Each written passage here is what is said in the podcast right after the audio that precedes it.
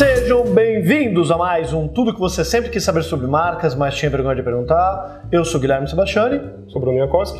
E hoje a gente vai responder duas perguntas em uma de um ex-aluno nosso, Sim, a gente privilegia as perguntas dos ex-alunos, porque afinal de contas aqui não é justiça social nem democracia, aqui quem manda sou eu, né? E a gente tem que puxar o saco dos nossos clientes, os alunos são clientes, né?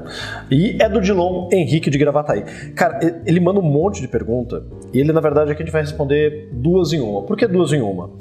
Porque ele mandou a pergunta e seis meses depois ele mandou uma outra pergunta que é praticamente a mesma. Então vou ler as duas, tá? Para de mandar perguntas, João. Um projeto de design de marca, ou seja, a parte gráfica, normalmente precisa de uma estratégia de marca, ou seja, a parte de branding, para ter o que comunicar? Como funciona um projeto de identidade visual quando o cliente não tem uma estratégia de marca clara e nem está disposto a investir nisso nesse momento? Assumimos que o que o cliente acha que sua marca é ou fazemos um trabalho mais básico de DNA? Então, antes da gente responder, vamos detalhar ali. Essa é uma situação muito comum. E eu vou te dizer que até hoje a gente tem projetos que são só de identidade visual no escritório. O Bruno vai responder como eles fazem, eu vou responder e a gente vai completar. Ou seja, como eu faço um projeto, depois que você aprende o que é branding, como é que você vai tocar um projeto sem ter a estratégia da marca, né? Tocar a identidade visual sem ter a estratégia da marca. Daí ele pergunta isso de novo seis meses depois. Como desenvolver uma identidade visual quando o cliente não tem um posicionamento definido? Em alguns casos, a marca tem um posicionamento percebido, mas não tem consciência dele. Mas e quando nem isso acontece? Fazer um projeto com diferenciais de qualidade. E ele está falando isso do posicionamento de diferenciais de qualidade porque é algo que a gente fala no curso, né? que não existe, que é qualidade não é um diferencial. Ou só dar prosseguimento a um posicionamento de marca é, se for estruturado. Até onde a estratégia de um projeto de expressão de marca deve ir, então, sem essa estratégia? E aí, Bruno, como é que a gente faz? Uma identidade visual quando o cliente não tem uma estratégia de marca?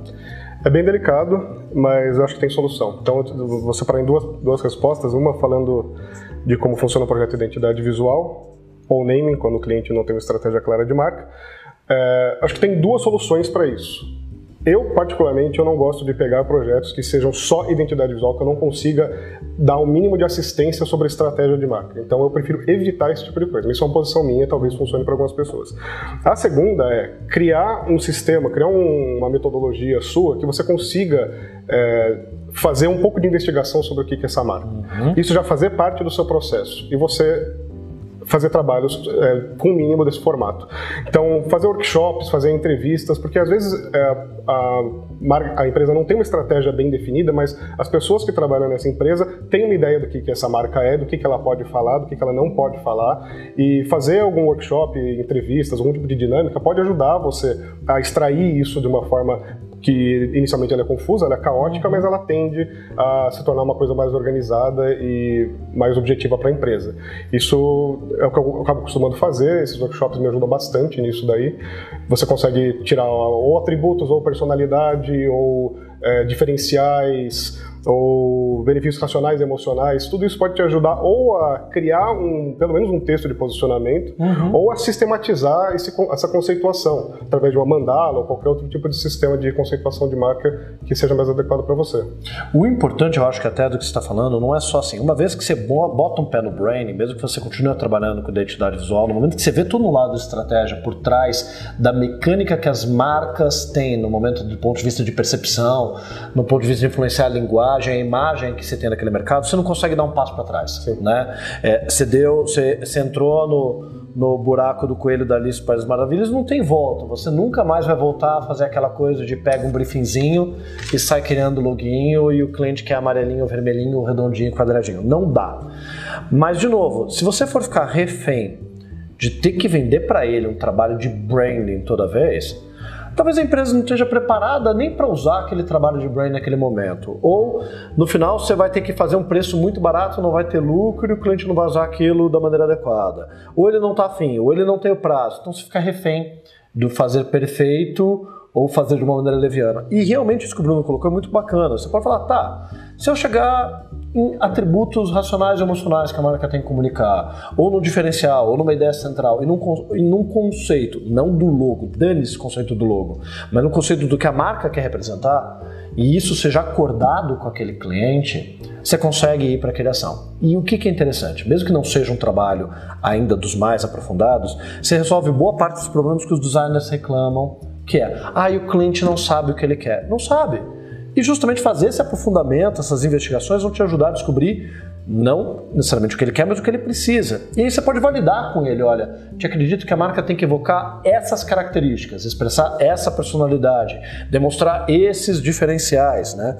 Quando a gente fala, por exemplo, de características de projetos de design numa filosofia escola Bauhaus, escola de um, década de 60, ai, tem que indicar o que a empresa faz. Isso já não é mais necessário, né? ou pelo menos não. Era quando você tinha três, quatro empresas que faziam aquele produto. Quando você tem 50, já não é mais o caso. Mas você pode discutir justamente com o cliente antes de criar, depois dessa investigação, definir qual é a mensagem que aquele sistema de identidade visual comunicar. É diferenciais, atividade, personalidade, é cultura da empresa, valores, é uma identificação com o perfil consumidor. Então, você vai ter que agora pensar em métodos de coletas mais práticas e inserir isso na tua metodologia. E isso faz bastante sentido, porque, como você está falando de coisas que os designers reclamam, né? Uhum. E quantas vezes a gente não ouve designer falando que ah, o cliente não sabe o que ele quer ou ele não, não gostou, ele vai colocar o gosto pessoal dele na decisão.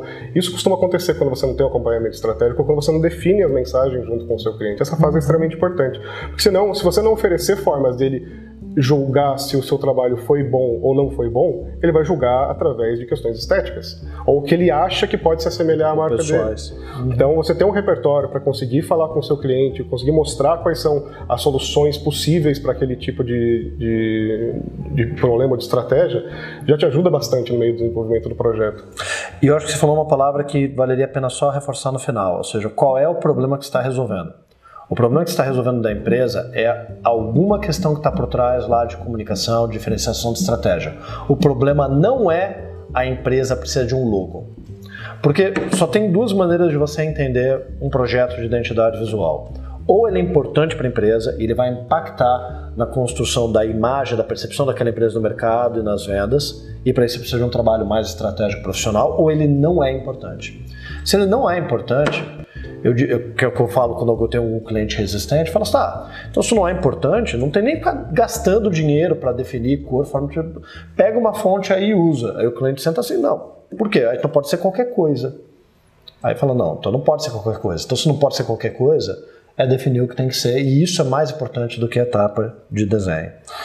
Eu acho que a gente acaba entrando num outro ponto interessante aí, que é se de fato aquele trabalho que você está recebendo, ele necessariamente é o que o cliente precisa. Acho que uhum. a gente pode olhar para o projeto e falar para o cliente. Às vezes pode custar o projeto em si, uhum. mas falar, cara, o que você precisa não é de um sistema de identidade visual. Você precisa de alguma outra coisa. Eu não consigo solucionar o seu problema. Você precisa de um, de um trabalho de estratégia de marca, você precisa é, diversificar o seu produto, você precisa procurar um novo mercado, você está com algum outro problema que a identidade visual em si não vai resolver. Isso é uma posição interessante que a gente tem Ética. que tomar. Exatamente, porque você acaba, dependendo do que você promete que você vai entregar, você vai ser cobrado por isso.